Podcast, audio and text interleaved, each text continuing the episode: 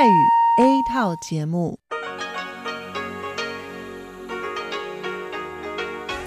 ที่นี่ สถานีวิทยุเรดิโอไต้หวันอินเตอร์เนชันแนล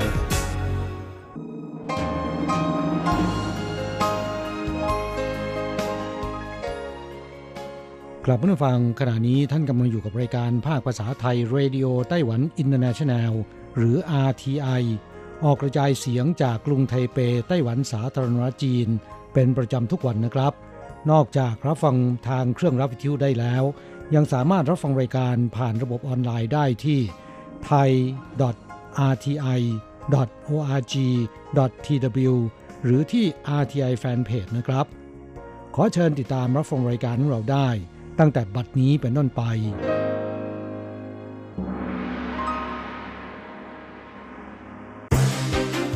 ลำดับแรก ขอเชิญติดตามรับฟัง ข่าวประจำวัน สวัสดีค่ะ คุณผู้ฟัง RTI ที่เคารพทุกท่าน ขอต้อนรับเข้าสู่ช่วงของข่าวประจำวัน จากสถานีวิทยุ Radio Taiwan International ในวันพฤหัสบดีที่ 15 พฤศจิกายน พุทธศักราช 2561 สำหรับข่าวไต้หวันมีดิฉันมณพรชัยวุฒิเป็นผู้รายงาน มีรายละเอียดของข่าวที่น่าสนใจดังนี้ การประชุมเอเปกระดับรัฐมนตรีเริ่มต้นแล้ววันนี้ไต้หวันเข้าหาหลายประเทศเพื่อพูดคุย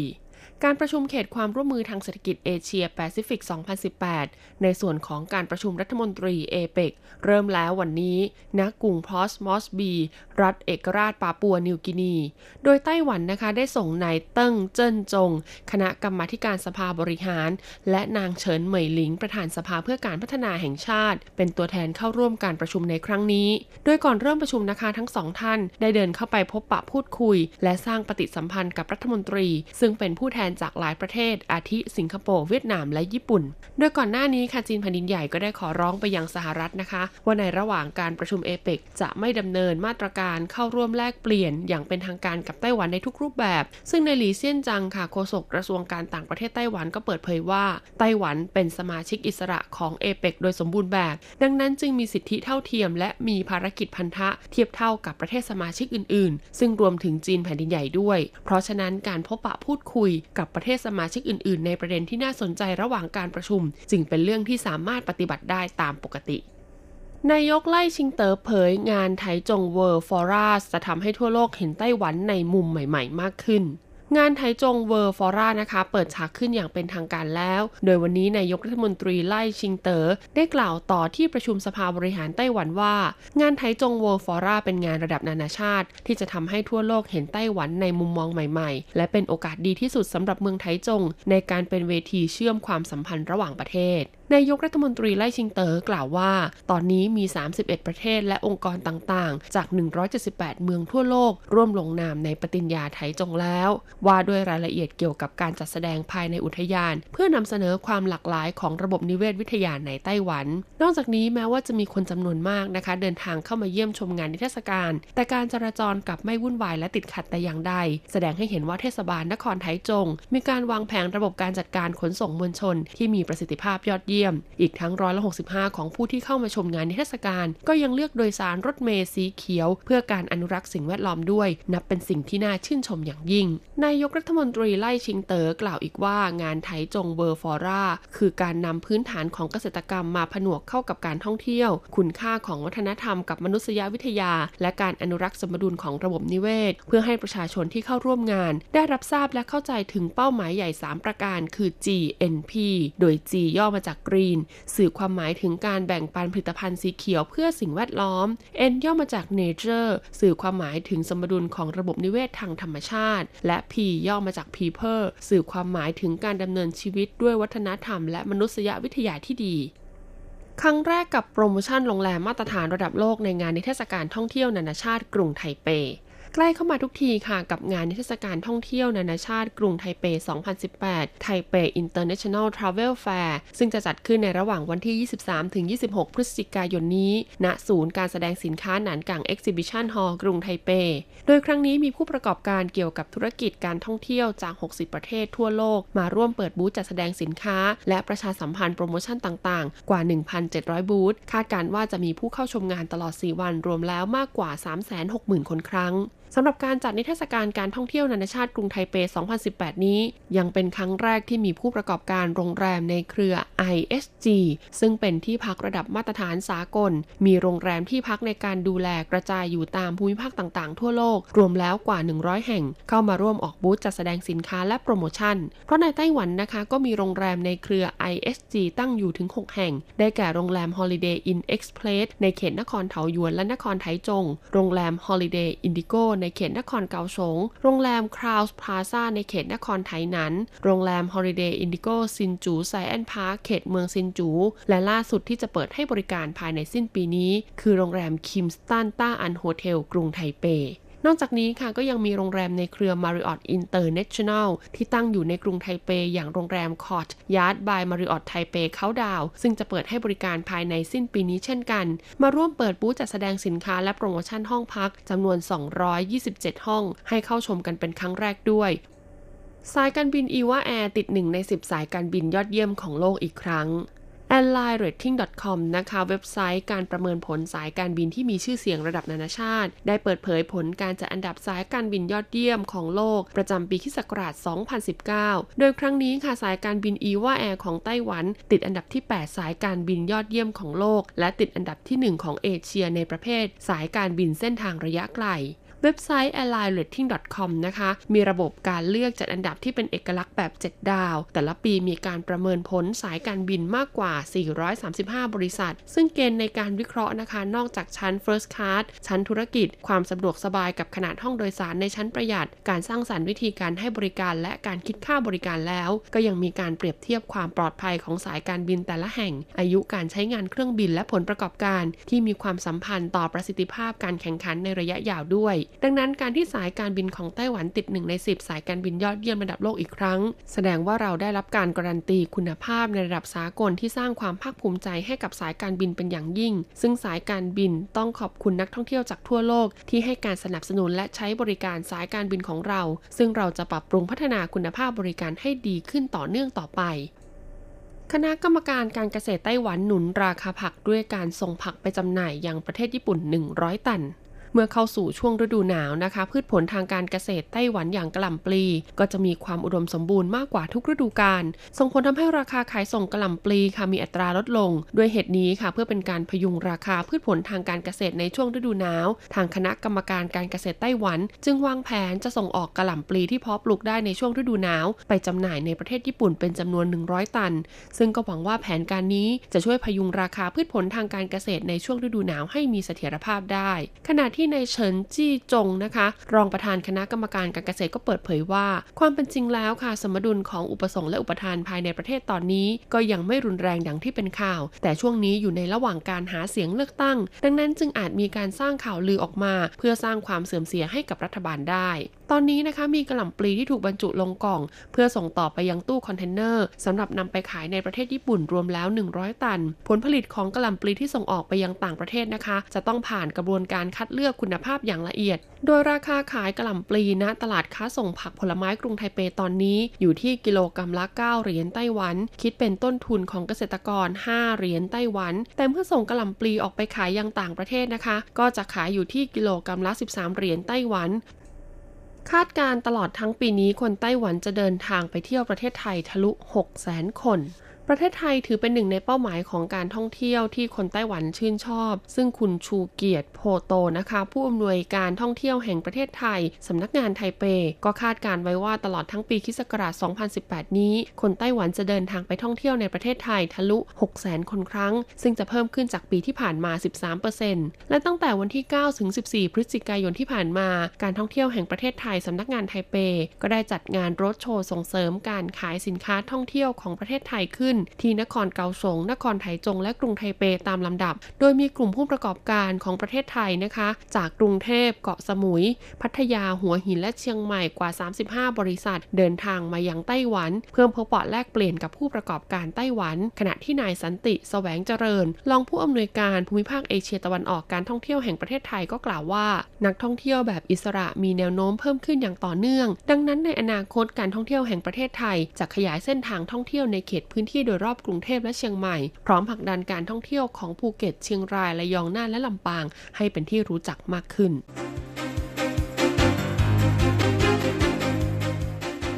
ต่อไปขอเชิญฟังข่าวต่างประเทศและข่าวจากเมืองไทยค่ะ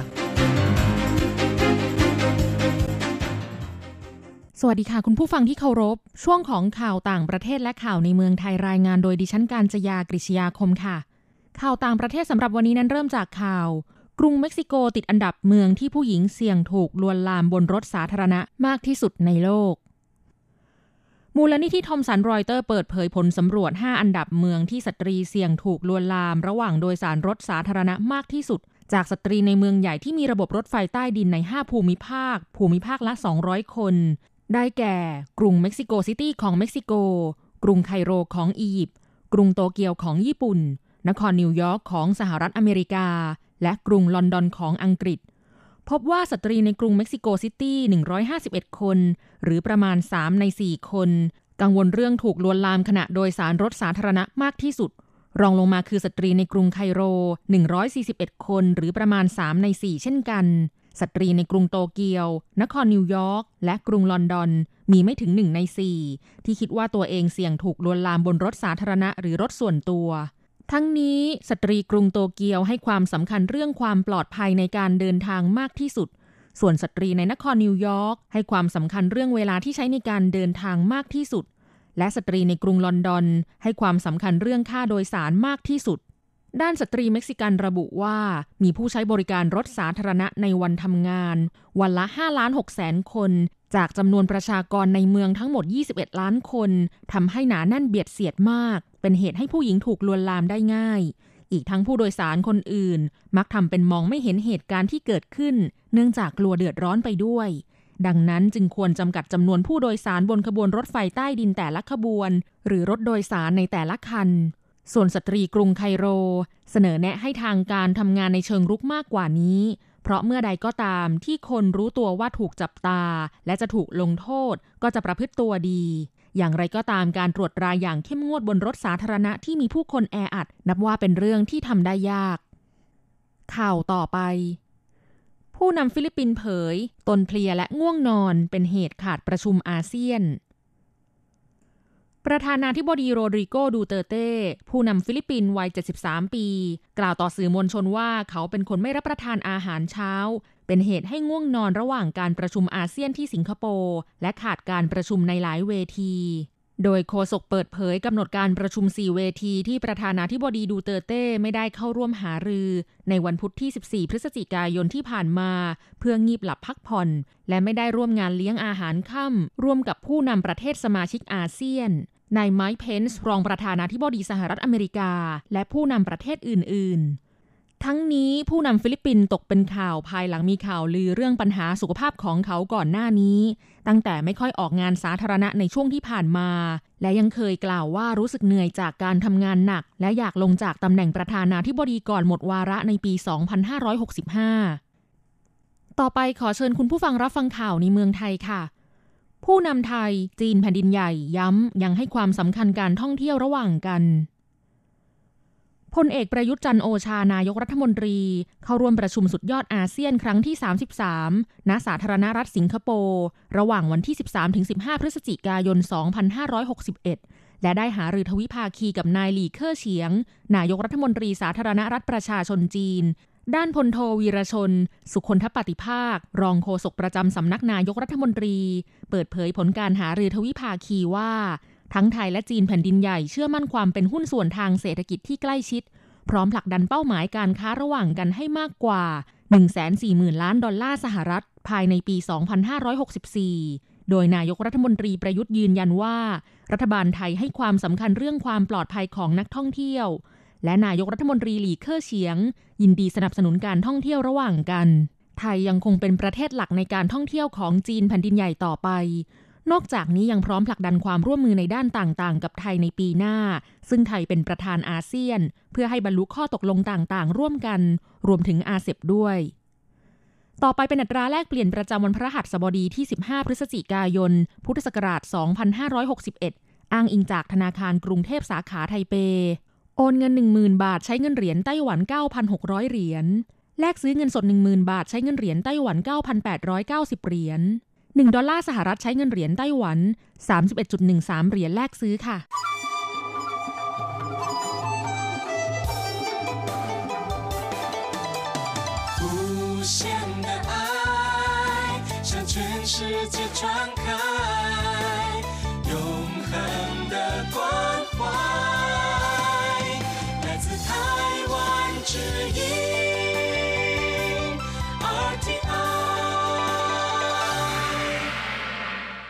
ครับคุณครับขณะนี้คุณกำลังติดตามรับฟังรายการภาคภาษาไทยจากสถานีวิทยุ RTI ซึ่งส่งกระจายเสียงจากกรุงไทเป ไต้หวันสาธารณรัฐจีนอยู่นะครับ และต่อไปนั้นขอเชิญคุณผู้ฟัง ติดตามรับฟังชีพประจรเศรษฐกิจ จากการจัดเสนอของกฤษณัยสายประพาส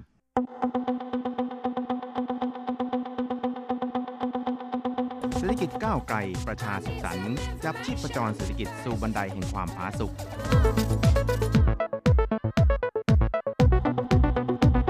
ร่วมจับชีพประจรเศรษฐกิจกับกฤษณัยสายประพาส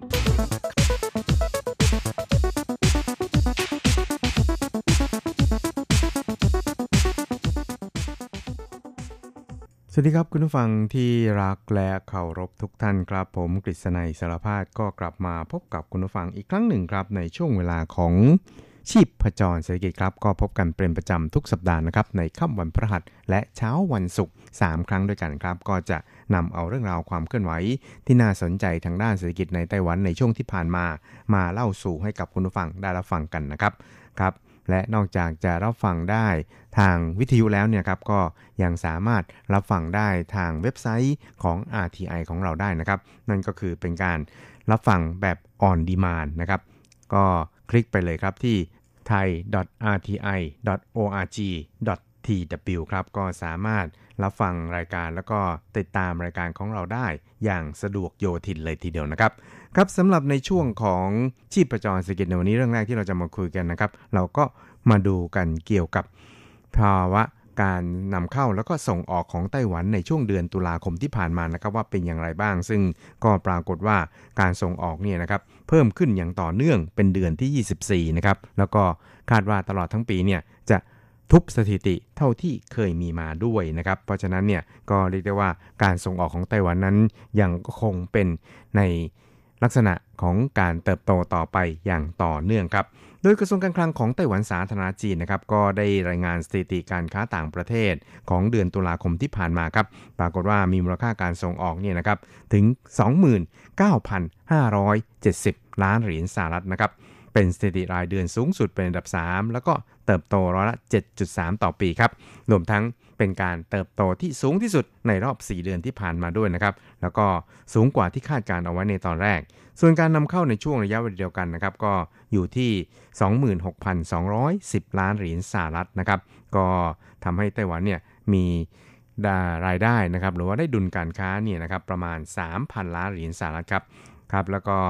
ในส่วนของสินค้าส่งออกของไต้หวันเนี่ยนะครับส่วนใหญ่เนี่ยก็มีการเติบโตในส่วนของสินค้าอุตสาหกรรมดั้งเดิมนะครับไม่ว่าจะเป็นผลิตภัณฑ์แร่ธาตุเติบโตร้อยละ52.3 สารเคมีเติบโตร้อยละ24.4 โลหะพื้นฐานแล้วก็ผลิตภัณฑ์ที่เกี่ยวข้อง เติบโตร้อยละ14.2 ครับ ซึ่งตัวเลขต่างเหล่านี้นะครับมันก็ดันให้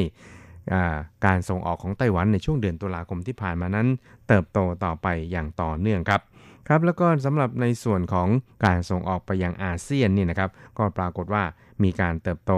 ที่ต่อเนื่องเช่นเดียวกันนะครับถึงร้อยละ 4.3 ครับก็เป็นการยุตินะครับการส่งออกที่ลดน้อยถอยลงในช่วง 3 เดือนที่ผ่านมานะครับซึ่งนางใช่เหมยหน้านะครับในในฐานะอธิบดีกรมสถิติของกระทรวงการคลังของไต้หวันเนี่ยก็บอกครับบอกว่า สาเหตุสำคัญเนื่องจากสินค้าและท่าส่งออกไปสิงคโปร์เนี่ยเพิ่มขึ้นเป็นอย่างมากครับ นอกจากนี้การส่งออกไปยังไทย เวียดนาม อินโดนีเซียและก็ฟิลิปปินเนี่ยต่างปรับตัวสูงขึ้นอย่างต่อเนื่องเลยทีเดียวครับ ครับทั้งนี้นะครับคุณใช่เหมยหน้านี่นะครับก็ได้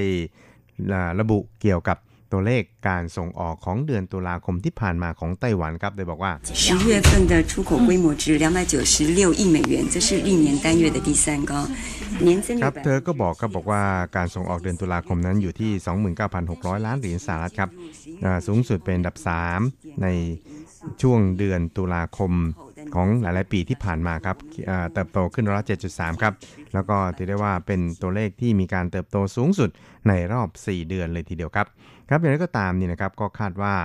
เมื่อเข้าสู่เดือนพฤศจิกายนแล้วนี่นะครับ เนื่องจากตัวเลขฐานเนี่ยค่อนข้างสูงครับ เพราะฉะนั้นเนี่ยตัวเลขของอัตราการเติบโตของการส่งออกเนี่ยนะครับ ก็อาจจะมีการหดตัวลงนะครับ แล้วก็คาดว่าจะมีการเติบโตนี่นะครับ ประมาณเพียงแค่ร้อยละ2นะครับ หรืออาจจะอยู่ในระดับเดียวกันกับเดือนที่ผ่านมาก็เป็นไปได้ครับ ครับส่วน 10 เดือนที่ผ่านมานี่นะครับการส่งออกของไต้หวันนั้นในแต่ละเดือนที่มีมูลค่าเกินกว่า 29,000 ล้านเหรียญสหรัฐนะครับมีอยู่ถึง 5 เดือนนะครับแล้วก็ใน 5 เดือนนี่มีถึง 4 เดือนครับที่เป็นเดือนก่อนเดือนตุลาคมทั้งสิ้นเลยทีเดียวครับครับทั้งนี้กระทรวงการคลังของไต้หวันนะครับก็บอกว่าในช่วงครึ่งแรกของปีนี้นี่นะครับการส่งออกของไต้หวันนั้นก็เป็นไปอย่างมีสถิรภาพนะครับแต่ว่า หลังจากเดือนกรกฎาคมที่ผ่านมาแล้วนี่นะครับ ก็อาจจะได้รับผลกระทบจากปัจจัยระหว่างประเทศนะครับ โดยเฉพาะอย่างยิ่งในแง่ของสงครามการค้า ระหว่างจีนกับสหรัฐนะครับ เพราะฉะนั้นเนี่ยมันก็เลยมีการกระเพื่อมค่อนข้างแรงพอสมควรครับครับ แล้วก็การส่งออกในช่วงเดือนตุลาคมนี้ก็กล่าวได้ว่า มีการเติบโตในระดับกลางเท่านั้นเองครับ แล้วก็หลังจากเดือนพฤศจิกายนไปแล้วนี่นะครับ ตัวเลข หรือว่าอัตราการเติบโตนี่นะครับก็อาจจะชะลอตัวลง ซึ่งอันนี้เนี่ยก็ถือว่าเป็นเรื่องที่ปกติธรรมดาทีเดียวครับ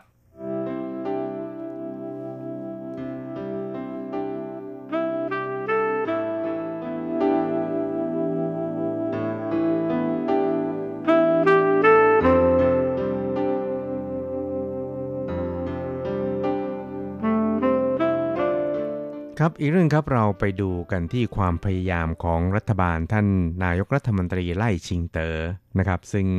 ได้พยายามที่จะดึงนักลงทุนไต้หวันที่อยู่ในต่างประเทศหรือว่าอยู่ในเมืองจีนเนี่ยนะครับ กลับเข้ามาลงทุนในไต้หวัน ซึ่งก็กำลังพิจารณานะครับหาแนวทางในการ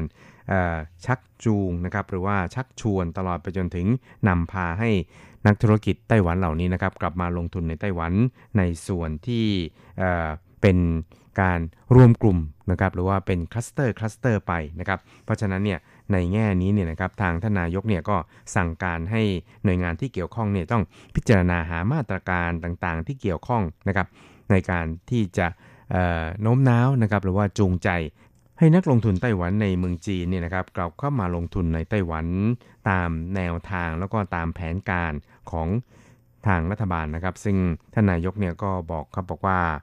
เราทางไต้หวันเนี่ยก็จะต้องพยายามขจัดนะครับกำแพงที่เป็นกำแพงภาษีทางการค้านะครับ เพราะนั้นเนี่ยรัฐบาลเนี่ยก็พยายามที่จะขอเข้าเป็นสมาชิกของ CPTPP นะครับ ซึ่งก็เป็น องค์กรทางด้านเศรษฐกิจที่ต่อเนื่องมาจากองค์กร TPP หลังจากที่สหรัฐเนี่ยถอนตัวออกไปนะครับก็กลายมาเป็น CPTPP ครับเพื่องนี้เนี่ยก็เพื่อที่จะเสริมสร้างนะครับโอกาสในการลงทุนในการขยายธุรกิจของนักลงทุนไต้หวัน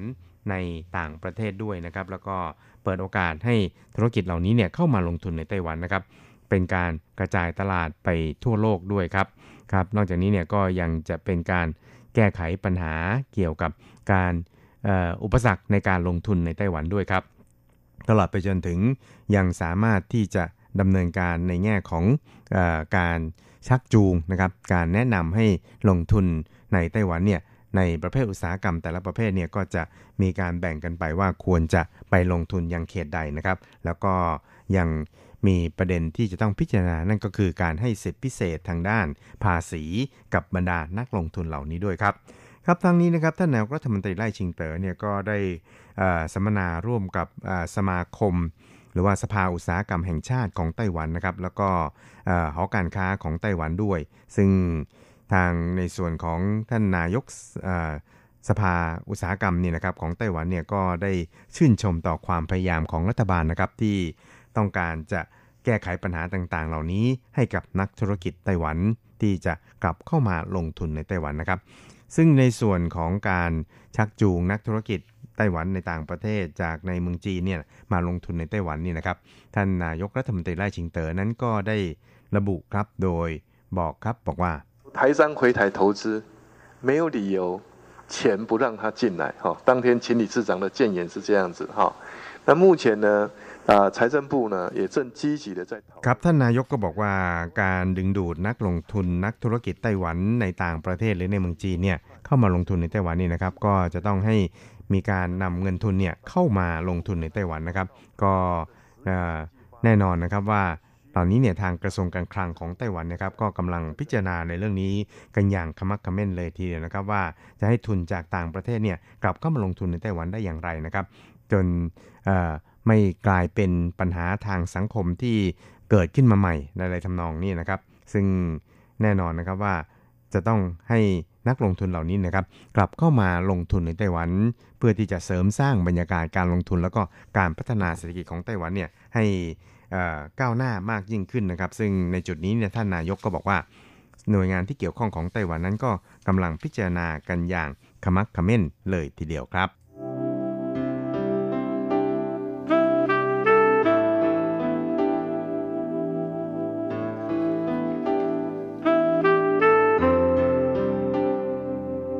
ครับในช่วงท้ายของชีพจรสกิจในวันนี้นะครับ เราก็ไปติดตามเกี่ยวกับการประเมินหรือว่าการจัดอันดับ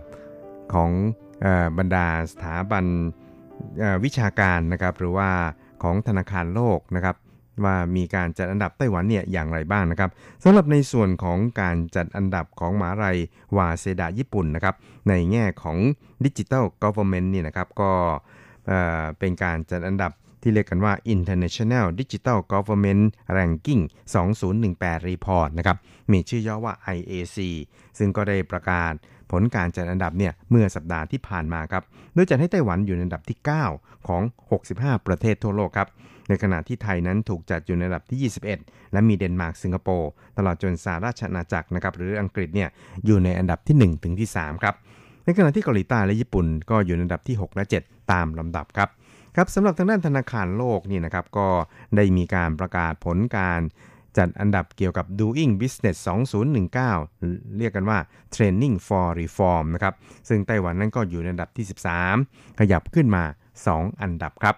ครับทั้งนี้เนี่ยนะครับธนาคารโลกหรือว่า World Bank นี่นะครับก็ได้รายงานผลการจัดอันดับ Doing Business 2019 Training for Reform เนี่ยในช่วงสัปดาห์ที่ผ่านมาครับก็จัดให้ไต้หวันนะครับ อยู่ในอันดับที่ 13 จากจำนวน 190 ประเทศทั่วโลก ขยับขึ้น 2 อันดับจากการจัดอันดับเมื่อคราวที่แล้วครับครับ ก็เป็นการประเมินจากดัชนี 5 ด้านด้วยกันนะครับ ได้แก่ starting a business นะครับหรือว่าการเริ่มต้นของธุรกิจนะครับ getting allocation ก็คือการเลือกสถานที่ accessing finance นะครับ เกี่ยวกับทางด้านการเงินนะครับ แล้วก็ dealing day to day operation นะครับก็คือการบริหารแบบวันต่อวันอะไรทำนองนี้ครับและอีกประการหนึ่งก็คือ operating in a secure business environment ก็คือสภาพแวดล้อมที่ปลอดภัยนะครับ หรือว่ามั่นคงสำหรับการประกอบธุรกิจด้วย ซึ่งในส่วนของอการจัดอันดับต่างๆ เหล่านี้นะครับนิวซีแลนด์เนี่ย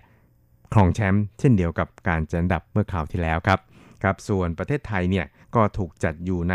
อันดับที่ 27 ครับ เพราะฉะนั้นเนี่ยก็เรียกได้ว่า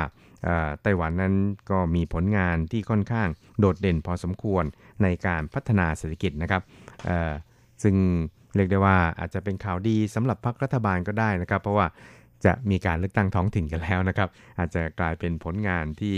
สามารถนำเอามาหาเสียงได้หรือเปล่าอะไรทำนองนี้นะครับ เราก็คงจะต้องติดตามกันต่อไปครับ แต่ก็ตามเนี่ยนะครับ การ พัฒนาเศรษฐกิจนั้นก็คงจะต้องอาศัยความร่วมมือจากภาคเอกชนเนี่ยค่อนข้างสูงพอสมควรเลยทีเดียวนะครับครับคุณผู้ชมครับเวลาของชีพจรเศรษฐกิจในวนี้ก็หมดลงแต่เพียงเท่านี้ครับ เราจะกลับมาพบกันใหม่ในสัปดาห์หน้า เวลาเดิมและที่เดิมสวัสดีครับ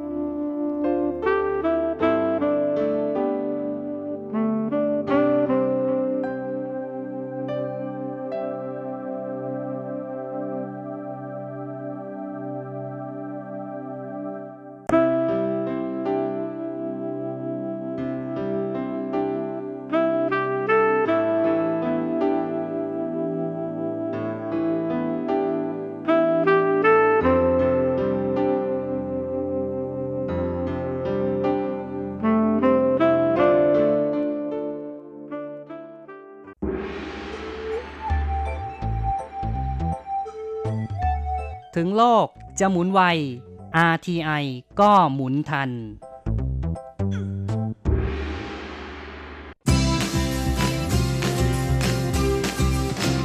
ข่าวเด็ดกีฬามัน รู้ลึกฉับไว ไม่ว่าที่ไหนในโลกกว้างกับทีระยางและเจาะลึกกีฬาโลก สวัสดีครับคุณฟังทุกท่านผมธีระยางพร้อมด้วยเจาะลึกกีฬาโลกประจำสัปดาห์นี้ก็กลับมาพบกับคุณฟังอีกแล้ว เช่นเคยเป็นประจำพร้อมข่าวกีฬาเด็ดๆ มันๆ จากทั่วโลก และสำหรับสัปดาห์นี้ เราก็มาเริ่มทักทายกันด้วยข่าวคราวในแวดวงกีฬาแบดมินตันกันนะกับการแข่งขันแบดมินตันรายการฝูโจไชน่าโอเพน2018 ซึ่งเป็นทัวร์นาเมนต์ในระดับ BWF World Tour 750 ชิงเงินรางวัลรวม 7 0 0 0 0 0เหรียญสหรัฐ หรือประมาณ 22.4 ล้านบาท ที่แข่งขันกันที่เมืองฝูโจวของจีนแผ่นดินใหญ่โดยในการแข่งขันรอบชิงชนะเลิศที่มีขึ้นเมื่อวันอาทิตย์ที่ผ่านมานั้น ก็ไม่มีนักกีฬาจากประเทศไทยนะฮะเข้าร่วมลงแข่ง แต่ว่ามีนักกีฬาไต้หวัน สามารถทะลุเข้าถึงรอบชิงด้วยในประเภทชายเดี่ยวนะซึ่งก็คือเจ้าหนุ่มโจเทียนเฉิง มือวานดับ 4 ของรายการที่ปัจจุบันเป็นมือวานดับ 3 ของโลก นะโดยเขาลงสนามในรอบชิงนั้น พบกับมือวันดับหนึ่งของโลก และมือวันดับหนึ่งของรายการจากญี่ปุ่น นั่นก็คือเจ้าหนุ่มเคนโตะโมโมตะ ซึ่งสถิติของทั้งคู่ที่เคยพบกันนั้น ก็เป็นฝากของหนุ่มโมตะที่ขี่อยู่พอสมควรเลยทีเดียวนะเพราะว่าเคยเจอกันมาแล้ว 10 ครั้งด้วยกันนะกลายเป็นว่าโจเทนเฉิงเคยเอาชนะแค่ 2 ครั้งเท่านั้นนะแล้วก็แพ้ให้คู่แข่งจากญี่ปุ่นไปถึง 8 ครั้งเลยทีเดียว และในครั้งนี้ก็เป็นฝากของโจเรนเฉิงที่เครื่องร้อนเร็วกว่านะฮะในเกมแรกนั้น เจ้าหนุ่มก็อาศัยการที่โมตะยังไม่อยู่ในฟอร์มนะยังเล่นผิดพลาดอยู่ โดยตีติดเน็ตหลายครั้งนะก็เลยทำให้ออกนำที่ 5 ต่อ 2 แต่ว่าหลังจากนั้นก็เป็นฝ้าของโมโมตะโชที่แหมทำคะแนนรวดเดียวยาวเลยนะฮะเพราะว่าสามารถใช้จังหวะในการยื้อเล่นลาลี่ดึงไปมาก่อนที่จะหาจังหวะตบนะฮะแล้วก็สามารถทำคะแนนกลับมานำที่ 9 ต่อ 7 แม้ว่าโจเดนเฉิง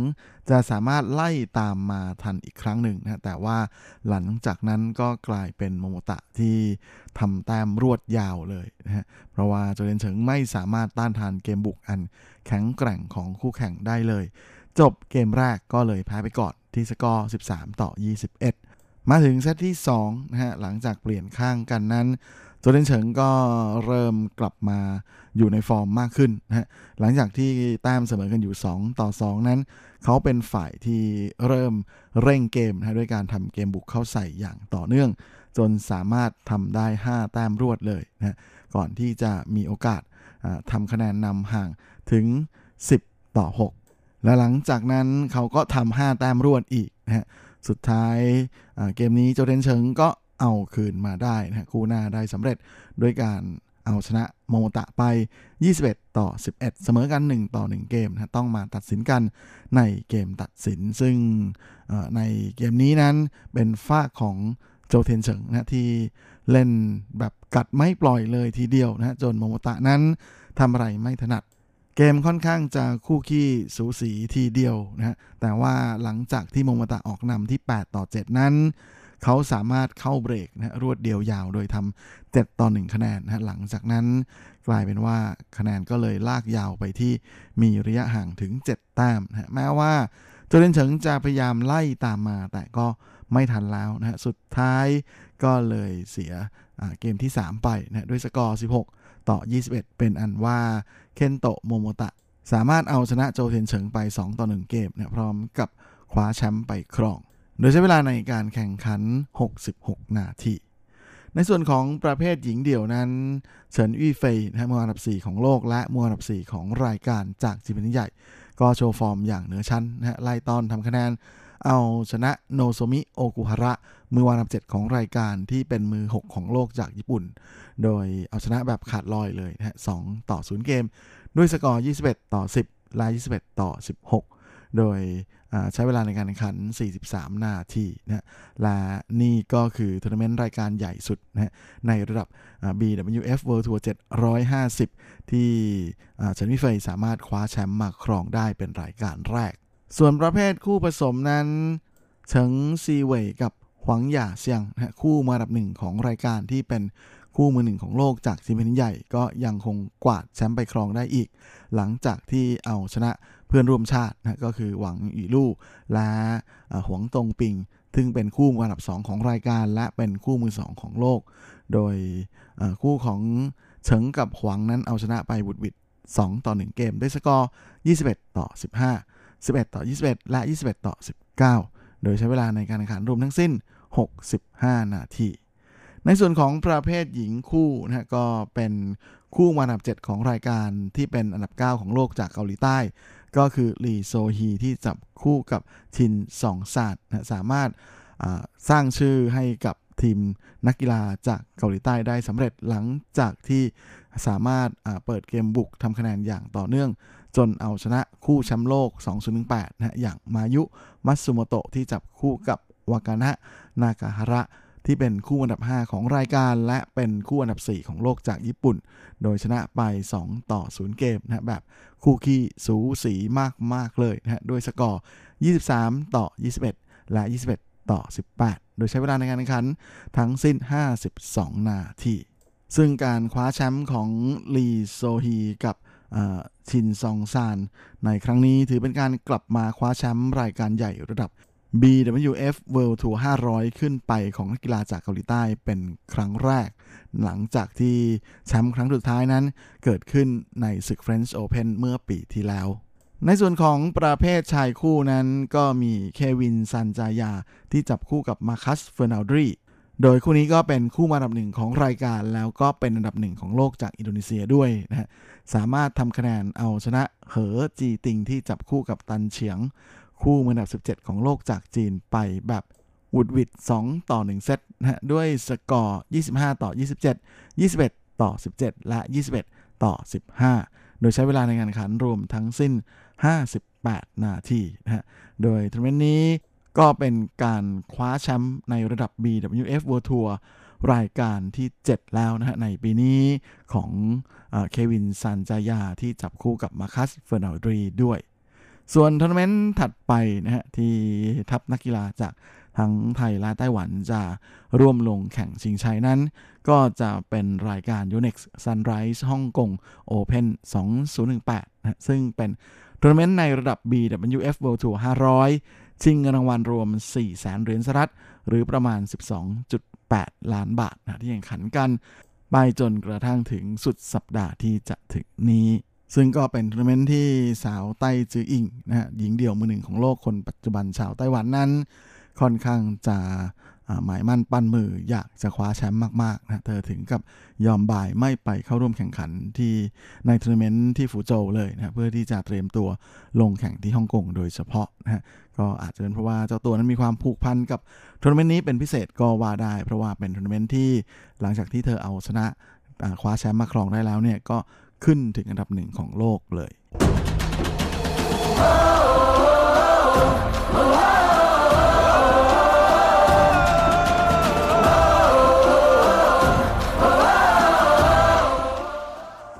อีกข่าวในวันนี้ก็มากันที่ข่าวคราวในแวดวงกีฬาเทนนิสกันนะกับการแข่งขันเทนนิสชีพหญิง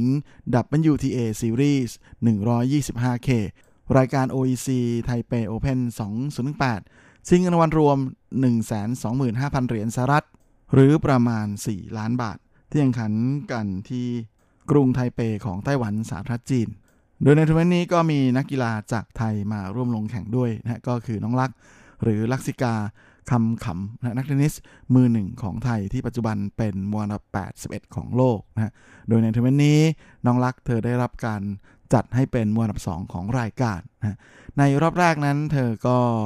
ลงสนามพบกับหันซินหยิน นักเทนนิสวัย 28 ปีจากจีนแผ่นใหญ่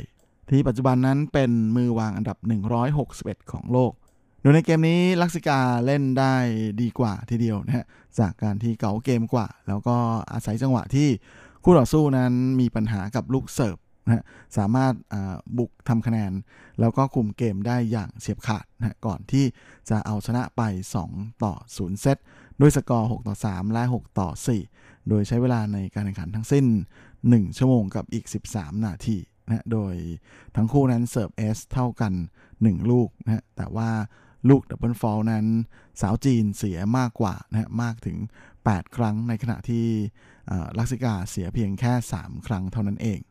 ในส่วนของนักกีฬาจากไต้หวันนั้นตัวความหวังเลยนะก็คือเหลียงเอินชัว เจ้าของฉายาเสี่ยวกังเผ่านะฮะที่มาทำผลงานได้ดีมาก ๆ ในปีนี้จากการแข่งขันแกรนด์สแลมระดับจูเนียร์ซึ่งปัจจุบันนั้นเหลียงเอินชัวเป็นมวลดับ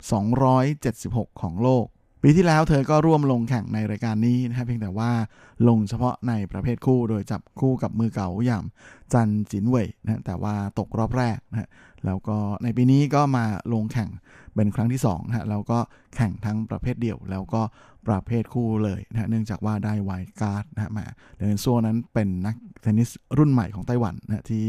เป็นที่จับตามองของทั้งวงการเทนนิสในไต้หวันแล้วก็ของเอเชียเลยทีเดียวสำหรับในประเภทเดี่ยวนั้น เธอลงแข่งในรอบแรกนะฮะพบกับมือเก๋าจากออสเตรียนะก็คือบาบาร่าฮาอัสซึ่งปัจจุบันเป็นมืออันดับ 224 ของโลก โดยแข่งขันของคู่นี้ในเซตแรกนะครับ รู้สึกว่าเลวันโซเธอจะฟอร์มไม่ค่อยดี โดยแค่เพียงเกมแรกนั้นเธอก็โดนคู่แข่งทำเบรกพอยต์ถึง 4 แต้มเลยทีเดียวนะแต่ว่ายังดีที่ยันเอาไว้ได้นะแต่ว่าในเกมที่ 6 นั้นจริง ๆ เธอมีโอกาสจะเบรกคู่แข่งได้ด้วยนะถึง 4 ครั้งเหมือนกัน แต่ก็โดนคู่แข่งยันเอาไว้ได้เหมือนกันนะแล้วก็มาเสียเกมของตัวเองนะเสียเกมเสิร์ฟในเกมที่ 9 จนทำให้แพ้ไปก่อนในเซตแรก ด้วยสกอร์ 3 ต่อ 6 เซตที่ 2 เหลียงเอินซัวนั้นกลับมาจับจังหวะเกมได้ดีขึ้นนะฮะแล้วก็เริ่มทำเกมบุกเข้าใส่ฮาอาสแบบดุดันทีเดียวนะเบรกคู่แข่งไป 3 เกมรวด แล้วก็ไม่เสียเกมเสิร์ฟเลยนะฮะเอาชนะคืนมาได้ 6 ต่อ0นะฮะมาเสมอกัน หลังจากนั้นต้องเล่นกันต่อในเซตที่ 3 ซึ่งเป็นเซตตัดสินนะก็ปรากฏว่าเหลียงซัวก็เบรกคู่แข่งได้ก่อนเลยนะจนออกนำ2ต่อ 0 และหลังจากนั้นก็รักษาเกมเสิร์ฟของตัวเองไปเรื่อยๆนะสุดท้ายก็เลยจบเกมที่ 6 ต่อ3นะเป็นอันว่าเหลียงซัวปิดเกมได้สำเร็จเอาชนะคู่แข่งไป 2 ต่อ 1 เซตนะทะลุเข้าสู่รอบ 16 คนสุดท้ายต่อไป ในส่วนของประเภทคู่นะฮะมาเธอจับคู่กับลิยาเชนเพื่อนร่วมชาตินะฮะลงแข่งแล้วก็เจอกับกระดูกชิ้นโตเบอร์เธอร์ตั้งแต่รอบแรกเลยนะเพราะว่าเป็นคู่อันดับหนึ่งของรายการ อย่างสาวญี่ปุ่นฮิบิโนะนาโอที่จับคู่กับสาวจอร์เจียอกซาน่าคาลัชนิโควาซึ่งก็เป็นอะไรที่น่าเซอร์ไพรส์มาก ๆ นะ เพราะว่าเหลียงเงินซัวกับริยาเซือนนั้นก่อนลงแข่ง ไม่เคยซ้อมด้วยกันเลยนะ แต่สามารถเอาชนะคู่มาดับหนึ่งของรายการได้นะฮะสองเซตรวดด้วยสกอร์ 6 ต่อ 4 แล้วก็ 6 ต่อ2นะฮะก็ถือเป็นผลงานที่ดีมากๆของเหลียงเงินซัวเลย เพราะว่าเธอทะลุเข้าสู่อรอบ 16 คนสุดท้ายในประเภทเดียว แล้วก็ทะลุเข้าสู่รอบ 8 คู่สุดท้ายในประเภทคู่ได้สำเร็จ ซึ่งเป็นผลงานที่ดีกว่านักกีฬาไต้หวันทั้งหมดเลยเมื่อปีที่แล้ว เพราะว่าทั้งหมดนั้นตกรอบแรกหมดเลย มาปีนี้ก็มีเหลียงเอินชัวนะฮะที่คอยช่วยกู้หน้าเอาไว้ได้ โดยเจ้าตัวก็ถึงกับให้สัมภาษณ์เลยนะฮะบอกว่าเป็นไรที่เธอเซอร์ไพรส์มาก ๆ เพราะว่าก่อนลงแข่งนั้นก็ไม่นึกว่าจะมีโอกาสชนะแถมคะแนนในเซตที่ 2 นั้นก็ค่อนข้างจะขาดด้วยนะฮะจึงเป็นอะไรที่เซอร์ไพรส์พอดูเลยทีเดียว ส่วนอีกหนึ่งตัวแทนจากไต้หวันในประเภทคู่นั้นก็คือสาวลูกครึ่งนะฮะจวนนากาแลนที่ลงแข่งในนามไต้หวันนะฮะจับคู่กับลีฮวาเฉินนะฮะก็ไม่พ้นรอบแรกนะฮะแพ้คู่อินเดียไป 2 เซตรวดด้วยสกอร์ 3 ต่อ 6 และ 3 ต่อ6นะฮะส่วนประเภทเดี่ยวนั้นจวนนาก็ลงแข่งด้วยนะฮะโดยเธอพบกับสาวออสเตรเลียดิเซตคาเบรรา แต่สุดท้ายก็พ่ายไปนะฮะ2 เซตรวดเหมือนกันด้วยสกอร์4ต่อ 6 และ 2 ต่อ 6 ถึงตรงนี้ก็เป็นอันว่าความหวังหนึ่งเดียวของไต้หวัน คนไต้หวันนั้นอยู่ที่เหลียงเอินชั่วเลยทีเดียว เดี๋ยวสัปดาห์หน้ามาติดตามกันนะว่าเธอจะไปได้ไกลแค่ไหนในทัวร์นาเมนต์ที่บ้านเกิดครั้งนี้ ครับในเวลาของรายการสัปดาห์นี้ก็หมดลงแล้วผมก็คงจะต้องขอตัวขอลาไปก่อนในเวลาเพียงเท่านี้ เอาไว้เราค่อยกลับมาพบในครั้งอาทิตย์หน้าเช่นเคย ในวันและเวลาเดียวกันนี้ส่วนสำหรับวันนี้ ขอให้ทุกท่านโชคดีมีความสุขสุขภาพแข็งแรงกันทุกหน้าทุกคนเฮ้งๆและสวัสดีครับ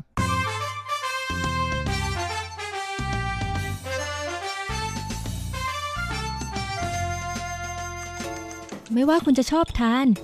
คุณจะชอบทำ หรือคุณจะชอบชิม หมุนมาฟังที่นี่ เรามีความอร่อย พร้อมเสิร์ฟให้คุณทุกสัปดาห์ กับรายการเลาะรั้วครัวไต้หวันดำเนินรายการโดย ดีเจยุ้ยมณพรชัยวุฒิอยากจะชวนมาเต้นรำทำครัว ไม่ต้องกลัวมาเข้าครัวด้วยกัน อยากจะชวนมาเต้นรำสักวัน อยู่ด้วยกันมารักกันในครัว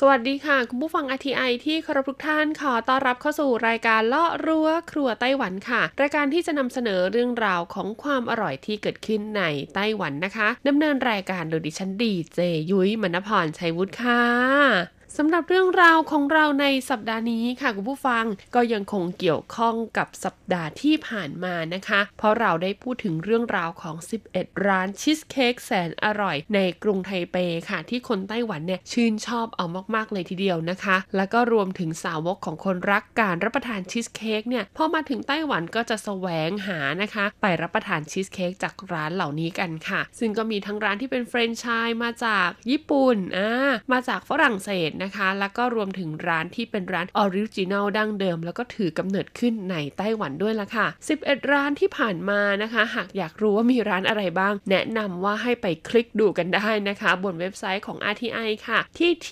นะคะ T Thailand H H ฮ่องกงนะคะ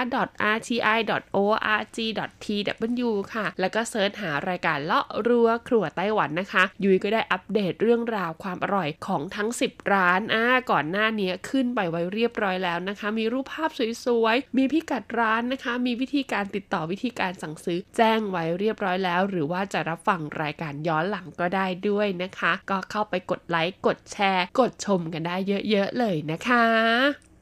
และในสัปดาห์นี้ค่ะเรื่องราวของเรานะคะ ก็จะมากันที่ร้านชีสเค้กร้านสุดท้ายค่ะคุณผู้ฟังร้านที่ 11 นะคะ รวมถึงเราก็จะมาเปิดตำราความอร่อย เป็นเก็ดความรู้เล็กๆ น้อยๆ เกี่ยวกับชีสเค้กที่มีอยู่บนโลกใบนี้ โอ้โห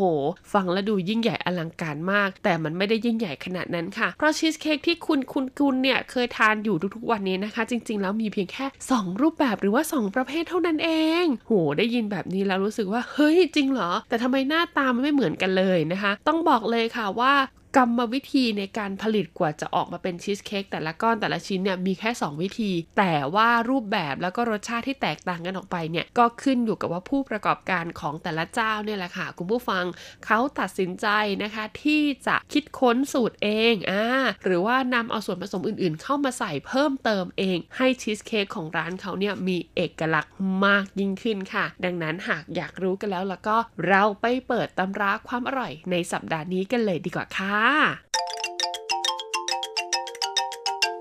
ช่วง เปิดตำรา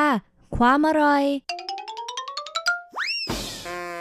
สำหรับร้านเค้กนะคะร้านที่ 11 นะคะ ที่คนไทเปชื่นชอบแล้วก็ได้รับความนิยมมาก ๆ ก็คือร้านที่มีชื่อว่าเซ่ชีสเค้กค่ะ หรือภาษาจีนก็คือฟงเหอเจียนั่นเองนะคะ ซึ่งร้านนี้ค่ะก็เป็นแฟรนไชส์ของประเทศญี่ปุ่นนะคะ คุณผู้ฟังลองเดาซิว่ามาจากเมืองไหนของประเทศญี่ปุ่นเอ่ยอ่าเดากันไม่ออกใช่ไหมเพราะว่าญี่ปุ่นเนี่ยมีขนมขึ้นชื่อหลายเจ้ามากๆที่มาเปิดในไต้หวันนะคะ ร้านนี้ก็เป็นอีกหนึ่งเจ้าค่ะ โดยเป็นสาขาหรือว่าเป็นแฟรนไชส์มาจากร้านเซชีสเค้กนะคะของประเทศ เอ้ยไม่ใช่ของประเทศของเมืองโอซาก้าประเทศญี่ปุ่นนั่นเองค่ะชีสเค้กของเขานะคะก็มาในสไตล์แบบเดียวกับชีสเค้กของร้าน Uncle เลย ก็คือเป็นชีสเค้กอบใหม่หอมนะคะ คุณผู้ฟัง แล้วก็รสชาติของชีสเนี่ยก็จะลิ้มรสได้ถึงชีสแท้ๆร้อยเปอร์เซ็นต์เลยทีเดียวนะคะ มีทั้งตัวชีสเค้กแท้นะ แล้วก็ชีสเค้กผสมไข่ข่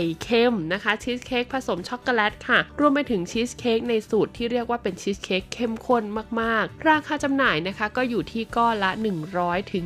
150 เหรียญไต้หวันค่ะ โดยในแต่ละวันนะคะ เขาก็จะอบชีสเค้กสดๆ เหมือนร้านคุณ Uncle เลยค่ะคุณผู้ฟังชีสเค้กของเขาเป็นแบบอบนะคะ คือต้องใส่เตาอบก่อน แล้วพอเจ้าชีสกับเค้กเนี่ยผสมรวมกันแล้วก็พองตัวออกมานะคะ ก็จะรับประทานได้ เนื้อชีสเค้กก็จะมีความเด้งดึ๋งเด้งดึ๋งนิดนึงนะคะ คือือถ้าต้องการทานแบบนุ่มๆ นิ่มๆ หน่อยเนี่ยก็ให้ทานหลังจากอบเสร็จใหม่ๆ แต่ถ้าต้องการให้เนื้อเค้กเกาะตัวนิดนึงมีความแข็งนิดๆ หน่อยๆ ก็สามารถทานตอนที่มันเย็นแล้วได้ด้วยนะคะ ซึ่งร้านเซ่ชีสเค้กเนี่ยบอกเลยว่ามีสาขาอยู่ในประเทศไทยด้วย ก็ลองไปหาซื้อหาทานกันได้ราคา ก็อย่างนี้แหละค่ะ เบาสบายกระเป๋าที่สำคัญสูตรเหมือนกันเลย เพราะว่าเขาจะส่งเจ้าตัวก้อนชีสเค้กที่ผสมเสร็จเรียบร้อยแล้วมานะคะ แบบฟีดแล้วก็เพียงแค่ให้พนักงานที่อยู่ในสาขาของประเทศต่างๆเนี่ยเอาเข้าเตาอบออกมาแพ็คใส่กล่องจำหน่ายเพียงเท่านี้ ดังนั้นรสชาติที่คุณได้รับประทานเนี่ยก็จะเหมือนกับว่าคุณเนี่ยกำลังไปทานอยู่ที่ไหนรู้ไหมที่ โอซาก้าเลยทีเดียวละค่ะ ซึ่งสาขาแรกนะคะก็เปิดอยู่ที่เทาหยวนค่ะในเขตจงลี่นะคะ จงเหอลู่ค่ะหมายเลข 161 นะคะ อีป่ายลิ่วสืออีเฮาเบอร์โทรศัพท์ค่ะ 0932374527 นะคะ เปิดตั้งแต่ 8 โมงเช้าถึง 4 ทุ่ม สามารถเข้าไปดูได้นะคะ มี Facebook นะก็คือกดเลยคำว่าเซชีสเค้กนั่นเองแหละค่ะ เป็นยังไงกันบ้างคะคุณผู้ฟังกับ 11 ร้านชีสเค้กนะคะ ในไทเปค่ะ หรือว่าในไต้หวันนะคะ เพราะว่าบางร้านเนี่ยนะนอกเหนือจากสาขาในเขตของกรุงไทเปแล้วเนี่ยก็ยังมีสาขาอยู่ตามห้างสรรพสินค้า หรือว่าตามย่านการค้าในเมืองใหญ่ ๆ ของไต้หวันอีกด้วยนะคะ ดังนั้นหากใครจำชื่อร้านไม่ได้ไม่เป็นไรค่ะ สามารถไปชมไปฟังย้อนหลังกันได้ แล้วก็ลองเอาชื่อร้านชีสเค้กที่คุณสนใจอยากลองไปรับประทานเซิร์ชใน Google ดูนะว่าเจอสาขาใกล้ ๆ บ้านคุณหรือเปล่านะคะถ้าไม่เจอก็คงต้องเหนื่อยหน่อยนะ เดินทางมารับประทานถึงไทเปเลยทีเดียว แต่ไม่ต้องห่วงค่ะ รับรองว่าอร่อยถูกใจอย่างแน่นอนช่วงเปิดตำรา โภชนาการ เอาละค่ะ แล้วตอนนี้เราก็มาถึงช่วงของเปิดตำราโภชนาการกันแล้วนะคะ คุณผู้ฟังสำหรับเปิดตำราโภชนาการในสัปดาห์นี้ค่ะ อย่างที่ได้บอกไปนะคะ ตั้งแต่ช่วงต้นรายการก็คือประเภทของชีสเค้กบนโลกใบนี้นั่นเองนะคะ หลายๆ คนได้ยินแบบนี้แล้วอาจจะเอามือทาบอกคุณพระน่าตกใจเป็นอย่างยิ่ง ซึ่งในความเป็นจริงแล้วนะคะ หากว่าเราแบ่งประเภทของชีสเค้กออกตามวิธีการทำค่ะผู้ฟังชีสเค้กเนี่ยก็จะแบ่งออกเป็น 2ประเภทใหญ่ ๆ ด้วยกันนะคะ ประเภทแรกค่ะ เขาเรียกว่าเป็นชีสเค้กแบบอบ ค่ะคุณผู้ฟังชีสเค้กแบบอบนะคะเขาบอกว่าจะมีเนื้อสัมผัสที่แน่นและก็เนียนค่ะ ด้วยโครงสร้างนะคะที่มีแป้งเป็นตัวหลักทำให้เค้กเนี่ยสามารถอยู่นอกตู้เย็นได้ โดยที่ไม่ต้องกลัวว่าชีสที่อยู่ในตัวเค้กเนี่ยจะละลายออกมานะคะ ดังนั้นหากคุณจะซื้อชีสเค้กไปฝากใครก็ตามนะคะ แล้วก็แบบว่าต้องเดินทางไกลหรือว่าอะไรอย่างเงี้ยนะ หรือว่าอยู่ในพื้นที่ที่อุณหภูมิค่อนข้างสูงนิดนึงนะคะ ไปถึงแล้วเนี่ยเจ้าตัวอาจจะยังไม่ได้รับประทานทันที เขาก็แนะนำว่าให้เป็นชีสเค้กแบบอบเนี่ยจะดีกว่านะคะ ซึ่งวิธีการทำชีสเค้กแบบอบนะคะ ขั้นตอนสำคัญที่สุดก็อยู่ที่การ ตีครีมชีสค่ะคุณผู้ฟัง เขาบอกว่าเราต้องตีครีมชีสให้เนียนที่สุดนะคะ แล้วก็ระหว่างการตีครีมชีสจนฟูเนี่ยนะก็ต้องหมั่นปาดก้นของเครื่องตีนะคะ เพราะว่าครีมชีสเนี่ยมักจะเป็นเม็ดแล้วก็ไม่แตกตัวค่ะ เมื่อตีครีมชีสนะคะ จนฟูเรียบร้อยแล้วนะคะ ก็ให้ใส่ส่วนผสมอื่น ๆ เข้าไป อย่างเช่นน้ำตาลทรายแป้งข้าวโพดวิปครีมและอื่น ๆนะคะ แล้วแต่เลยว่าเราจะผสมอะไรบ้าง ซึ่งขั้นตอนนี้แหละค่ะ เวลาใครเขาจะใส่พวกชาเขียวถั่วตัวแดงหรืออะไรแบบนี้เขาก็จะใส่ลงไปในขั้นตอนนี้เลยนะคะ แล้วก็นำไปใส่ในตัวครัชค่ะ หรือว่าในตัวแม่พิมพ์นะคะ ก่อนที่จะนำเข้าไปอบ ส่วนใหญ่นะคะ ก็จะอบที่อุณหภูมิประมาณ 170 องศาเซลเซียสค่ะ ใช้เวลาอบประมาณ 50 นาทีนะคะ เมื่ออบเสร็จแล้วค่ะ ก็ให้ทิ้งไว้ในเตาก่อนนะคะ เพื่อป้องกันไม่ให้หน้าเค้กยุบ หลังจากนั้นค่ะก็ให้นำชีสเค้กเนี่ยไปพักไว้ในช่องธรรมดานะคะ ซึ่งอุณหภูมิเนี่ยก็คือเป็นอุณหภูมิห้องทั่วไป แล้วจึงค่อยแกะออกจากแม่พิมพ์ค่ะ คุณก็จะได้ชีสเค้กแบบอบที่บอกเลยว่ารสชาติดีมากๆ เขามีทริคนิดหน่อยนะคะ เขาบอกว่าก่อนจะใช้ครีมชีสนะคะ ควรนำออกมาจากตู้เย็น วางไว้ในอุณหภูมิห้องก่อนนะคะ เพื่อให้ชีสนุ่ม 2. ค่ะ อุณหภูมิในการอบส่วนใหญ่เนี่ยก็คือ 160-200 องศา ไม่แนะนำให้อบด้วยอุณหภูมิที่สูงเกินไป เพราะจะทำให้หน้าขนมไหม้นะคะ แล้วก็หน้าขนมเนี่ยอาจแตกก่อนที่จะสุกได้ 3. นะคะ การอบชีสเค้กเนี่ยควรใช้น้ำนะคะหล่อบริเวณรอบๆฟอยล์ที่ห่อชีสด้วยนะ หรือว่าบริเวณตัวแม่พิมพ์นะคะ เพราะไอ้น้ำเนี่ยจะช่วยกระจายความร้อนได้อย่างทั่วถึงนะคะ และก็ค่อยๆ เพิ่มความชื้นในเตาอบทำให้เนื้อเค้กเนี่ยสุกเสมอกันค่ะ แล้วก็ไม่แห้งจนเกินไป สิ่งที่สำคัญนะคะก็คือควรใส่น้ำรอไว้ก่อนค่ะ เพื่อไม่ให้อุณหภูมิลดลงขณะที่เรากำลังอบขนมอยู่นะคะ คุณผู้ฟัง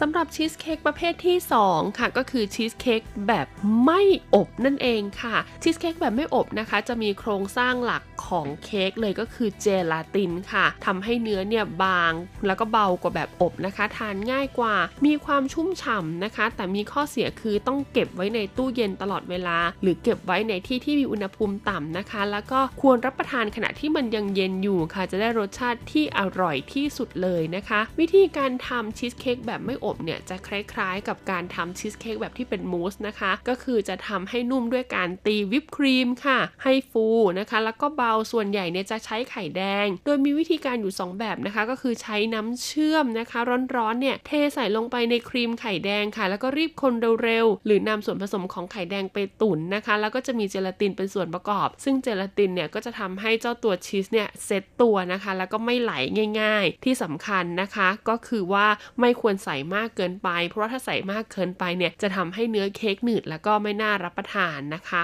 ซึ่งทริคเล็กๆ น้อยๆนะคะ ในการทำชีสเค้กแบบไม่อบค่ะ ก็คือ1นนะคะวิปปิ้งครีมที่ดีเนี่ยควรตีให้ขึ้นแบบปานกลางนะคะ หรือขึ้นให้น้อยกว่า การนำไปแต่งหน้าเค้กอ่าถ้าตีฟูมากเกินไปเนี่ยจะทำให้วิปปิ้งครีมเนี่ยแตกตัวนะคะ ยิ่งพอผสมกับไข่แดงแล้วเนี่ยก็อาจจะไม่เข้ากัน 2 ค่ะ การตีวิปปิ้งครีมให้ฟูเกินไปนะคะ หากใครกลัวนะก็คือให้นำอ่างค่ะอ่างที่เราจะตีวิปครีมเนี่ยไปรองด้วยน้ำแข็งค่ะ แล้วก็ใช้วิปครีมนะคะ ก็คือควรนำวิปครีมที่แช่เย็นเนี่ยมาใช้ ในสูตรการทำเนื้อครีมชีสเค้กที่ใช้ไข่แดงนะคะ เขาแนะนำให้ใช้อุปกรณ์การตีวิปปิ้งครีมแบบลึกค่ะ ซึ่งก็จะลึกเข้าไปในตัวอ่างที่เราแช่น้ำแข็งไว้อีกทีนึง ซึ่งก็เพื่อให้สามารถคนส่วนผสมได้อย่างทั่วถึงนั่นเองแหละค่ะคุณผู้ฟัง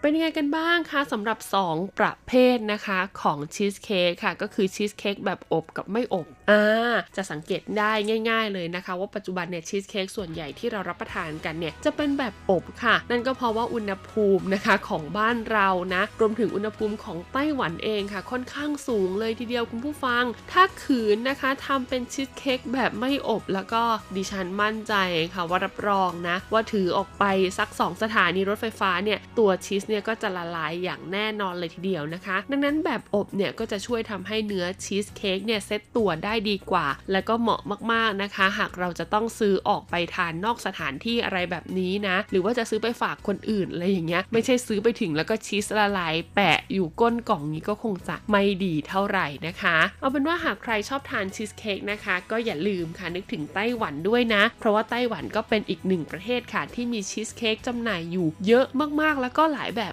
มากๆเลยทีเดียวนะ มีตั้งแต่แบบดั้งเดิมนะคะ ไปจนถึงชีสเค้กที่นำเข้ามาจากต่างประเทศ แล้วก็มีตัวเลือกของราคาเนี่ยค่อนข้างหลากหลายเลยทีเดียวค่ะ อีกหนึ่งสิ่งสำคัญเลยนะคะ ที่ยุ้ยการันตีได้เลยนะ ก็คือว่าชีสเค้กของไต้หวันเนี่ยเขาใช้วัตถุดิบที่ดี และก็มีคุณภาพมาผลิตให้กับผู้บริโภคอย่างแน่นอนเลยทีเดียวละค่ะ ก่อนจากกันไปในวันนี้นะคะ ก็ฝากกันหน่อยดีกว่าค่ะสำหรับคุณผู้ฟังท่านไหนนะคะ ที่ฟังรายการแล้วอยากจะติ อยากจะชม หรือว่าอยากจะเสนออแนะนะคะ ข้อคิดเห็นอะไรก็ตาม หรือว่าอยากให้เราเนี่ยนำเสนอในประเด็นเรื่องไหนเกี่ยวกับความอร่อย หรือว่าอาหารการกินทั้งในไต้หวัน และก็ในเมืองไทยเนี่ยก็บอกเล่ากันได้เลยนะคะ คุณผู้ฟังส่งมาได้ทั้งทางอีเมลนะคะ หรือว่าจะเป็นทางอินบ็อกซ์ของ RTI Fanpage ก็ได้นะคะ แล้วก็ฝากไปด้วยกับเว็บไซต์ใหม่นะคะของ RTI ที่ thailandhongkong.rti.org.tw นะคะ ต้องบอกเลยว่ารูปแบบใหม่ของเราเนี่ยใช้ไรกว่าเดิมแน่นอน แล้วก็มีการอัปเดตเรื่องราวข่าวสารตลอดเวลาบอกเลยว่าทันสถานการณ์ตามคอนเซปต์ของ RTI จริง ๆ เลยละค่ะสำหรับวันนี้หมดเวลาความอร่อยแล้วพบกันใหม่สัปดาห์หน้า สวัสดีค่ะ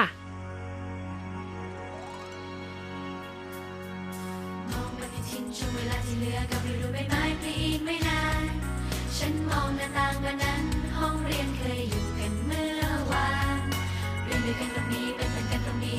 เดียกันยังจำขึ้นใจ แค่เพียงในเวลานี้เห็นเธอโตขึ้นอีกมากมาย